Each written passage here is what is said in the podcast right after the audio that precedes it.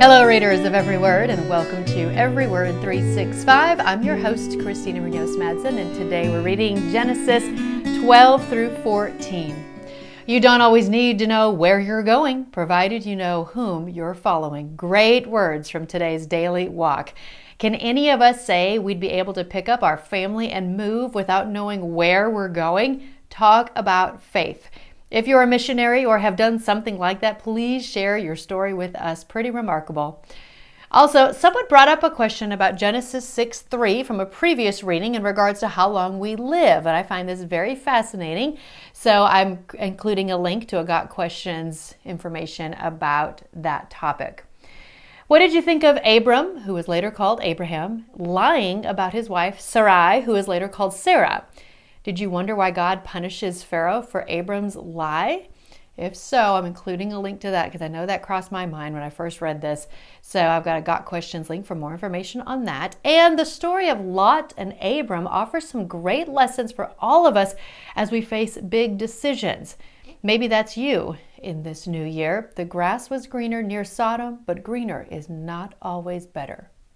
And Abraham and Lot's story reveals how God can call anyone to accomplish great purposes.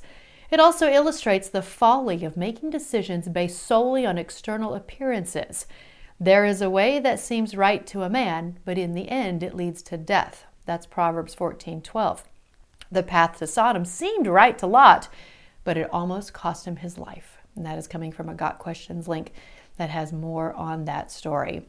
I remember the first time I read through this Bible, that was something that stuck out to me, is that these Old Testament characters that I thought were just like perfect people, they're very flawed. They're sinners, just like you and me. And if God can use them, God can use us.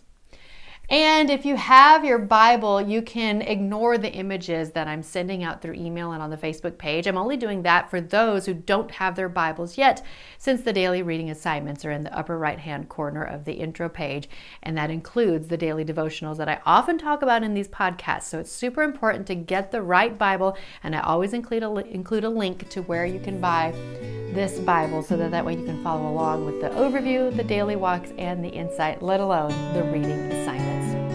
Tomorrow's reading is Genesis fifteen through seventeen, and then you get your first break on the seventh day we rest. Happy reading! This episode is brought to you by Travel with Friends. Europe is filled with heritage and culture and has beautiful scenery. Italy is home to some of the world's iconic art, architecture, and cuisine. Ireland has beautiful landscapes. Scotland is rich in heritage. England shares the origin of the Protestant Methodist faith. From the coast to the capital, Greece is filled with amazing cuisine and abundant history. Travel with us and experience the best of Europe.